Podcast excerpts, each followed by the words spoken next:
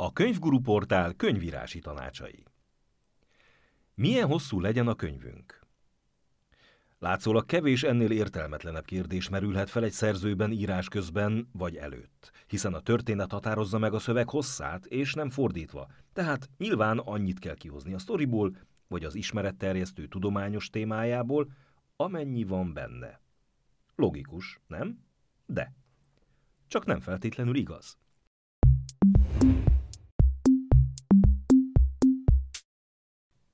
Pusztán a műfajtól függően ugyanis könyves szakértők akár százszázalékos különbséget is el tudnak képzelni két regény ideális hossza között.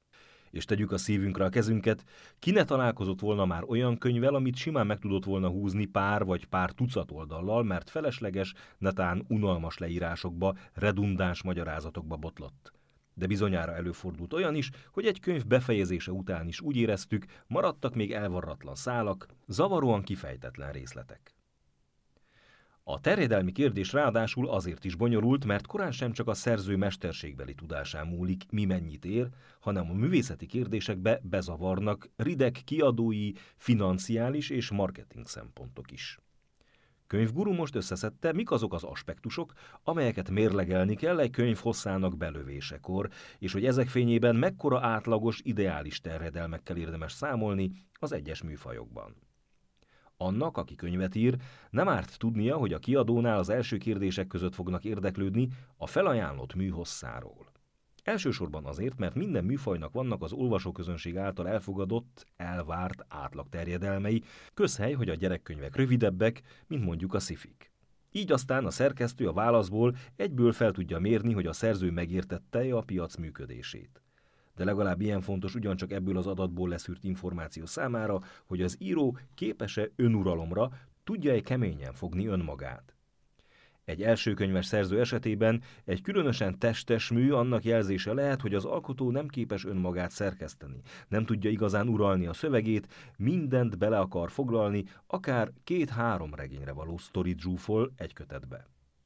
És végül, de nem utolsó sorban, a gyártási költségek miatt is fontos alapinformáció a szöveg hossza hiszen a vastagabb könyv mindenképpen többe kerül, a kiadó pedig minden esetben alaposan mérlegeli, vajon megéri neki a kockázatot egy drágább, következésképpen nehezebben eladható regény publikálása. Pláne, ha az íróasztalán van már öt másik hasonló műfajú, hasonló minőségű és hasonlóan kevéssé ismert szerző tollából származó mű. Mindezek a szempontok persze nem arra szolgálnak, hogy bárki is úgy érezze, milyen elftelen kompromisszumokra kényszerítik a művészeket a kérges szívű kiadók. Sokkal inkább arra, hogy minden író az irodalmi vagy szakmai vonatkozásokon túl tiszta fejjel átgondolja, mennyire illik bele a műve abba a piaci szegmensbe, ahol versenyeznie kell más könyvekkel. Továbbá azt is számításba kell vennie, hogy bár mindig vannak kivételek a szabályok alól, nem szabad arra számítani, hogy épp ő lehet az a kivétel, aki bármilyen hosszan, bármilyen terjedelemben írhat. A szövegek hosszát egyébként érdemes karakterekben, vagy még inkább szavakban számolni, mert a sorokat, margókat, fontokat igencsak különbözőképpen lehet méretezni, így az oldalszám sosem ad pontos képet egy készülő műről. Lássuk hát, mi mennyit ér a kiadónak. Az alábbi számok amerikai forrásból származnak, így a mértékegységük a szószám lesz, és angol nyelvű szövegekre vonatkoznak, Magyar nyelvre vonatkoztatva nagyjából a háromnegyedét számolhatjuk, vagyis például 100 ezer angol szó helyett körülbelül 75 ezer magyar szót számolhatunk. Regényről nagy általánosságban 40 ezer szó feletti terjedelemnél beszélnek, de igazán kevés ilyen hosszú, vagy inkább rövid írás akad ebben a műfajban. A magyar fordításban 23 ezer szóra rugó George Orwell állatfarmja, vagy a Hemingwaynek Nobel-díjat szerző 26 ezer szavas Öreghalász és a tenger is csak kisregénynek számítanak. Igazi regényekről 50 ezer szó fölött kezdenek beszélni, az ideális átlagot pedig elég tág intervallumba 60 és 100 ezer közé teszik. A kiadónál tapasztalt gyakorlat szerint igazából 70 ezer szó alatt hezitálnak, hogy érdemes egyáltalán kiadni az írást, míg 110 ezer szó fölött már szinte biztosan azt kezdik nézegetni, mit lehet húzni, kihagyni. A felnőtt regények, vagyis nem gyermek és ifjúsági irodalomba tartozó művek hosszát még szűkebb mesdjére teszik. Valahová 80 és 100 ezer szó közé. E fölé tényleg csak a legjobb sztorikat szokták hagyni, nyúlni.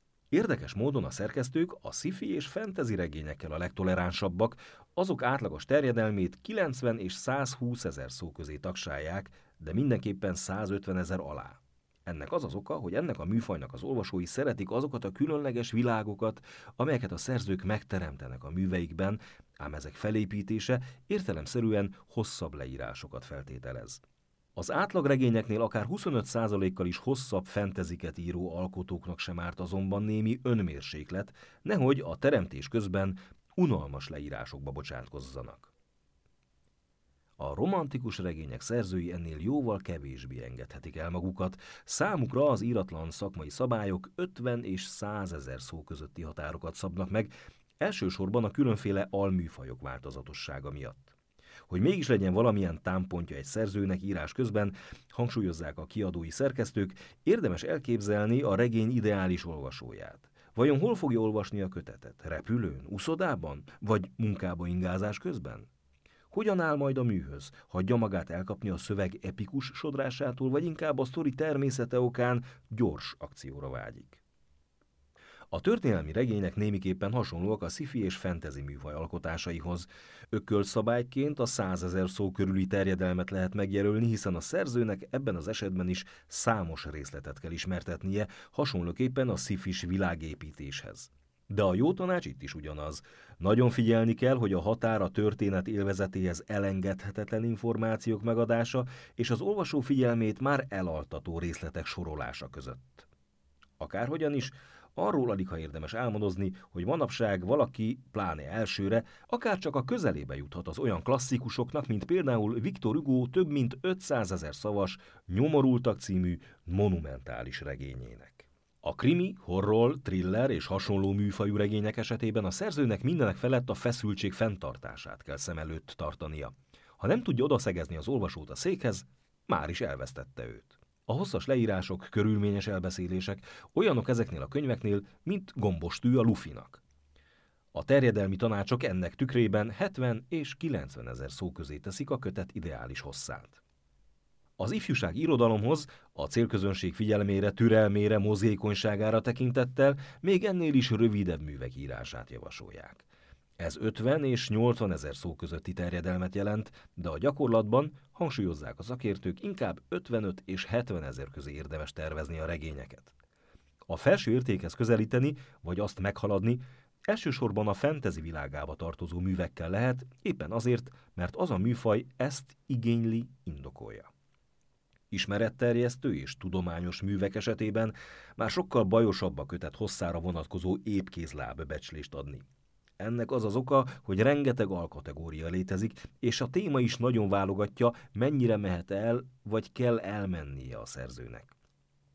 Ezért csupán annyit lehet javasolni, hogy a szerző mindenek előtt nézzen körül a piacon, mekkora a hasonló témájú munkák átlagos hossza, és ebből jó közelítést kaphat saját maga számára.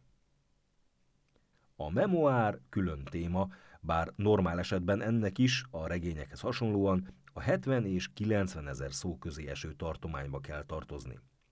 A gond csak az, hogy ennél a műfajnál még nagyobb a kísértés a szerző számára a túlírásra, mert a saját életét senki sem szerkeszti szívesen, hiszen ez mind tényleg megtörtént velem.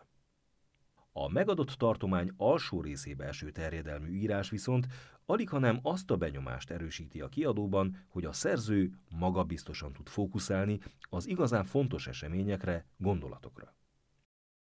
Ha azonban a regényírás közben komoly dilemmaként merül fel a választás, akkor alapszabályként annyit azért le kell szögezni, hogy inkább legyen kicsit túlírva a regény, mint hogy túlságosan rövid legyen. Mert amennyiben mégis változtatni kell a terjedelmén, akkor egy rövidebbet alig ha lehet komplet átírás nélkül bővebb lére ereszteni, míg egy hosszabbat egy jó szerkesztő könnyebben tömörebbre húz, vagy akár két kötetben esetleg sorozattá varázsolva is ki lehet adni. És még valami. Mindezek a tanácsok elsősorban a kevésbé ismert elsőkönyves szerzőkre vonatkoznak, nekik mindenképpen érdemes megismerni és figyelembe venni a regényük műfaját jellemző átlagterjedelmeket. Vigasztalhatja őket azonban, hogy amint befutnak és megismeri a közönség a nevüket, a kiadók is elnézőbben bánnak majd a könyveikkel, legalábbis a terjedelem szempontjából. Ez a poszt írásos formája megjelent a könyvguru portálon www.könyv.guru, ahol több száz könyvírási tanácsot tartalmazó egyéb cikk is található. A könyvguru egyben könyvkiadó, amely a Storymondó programjába keres kéziratokat.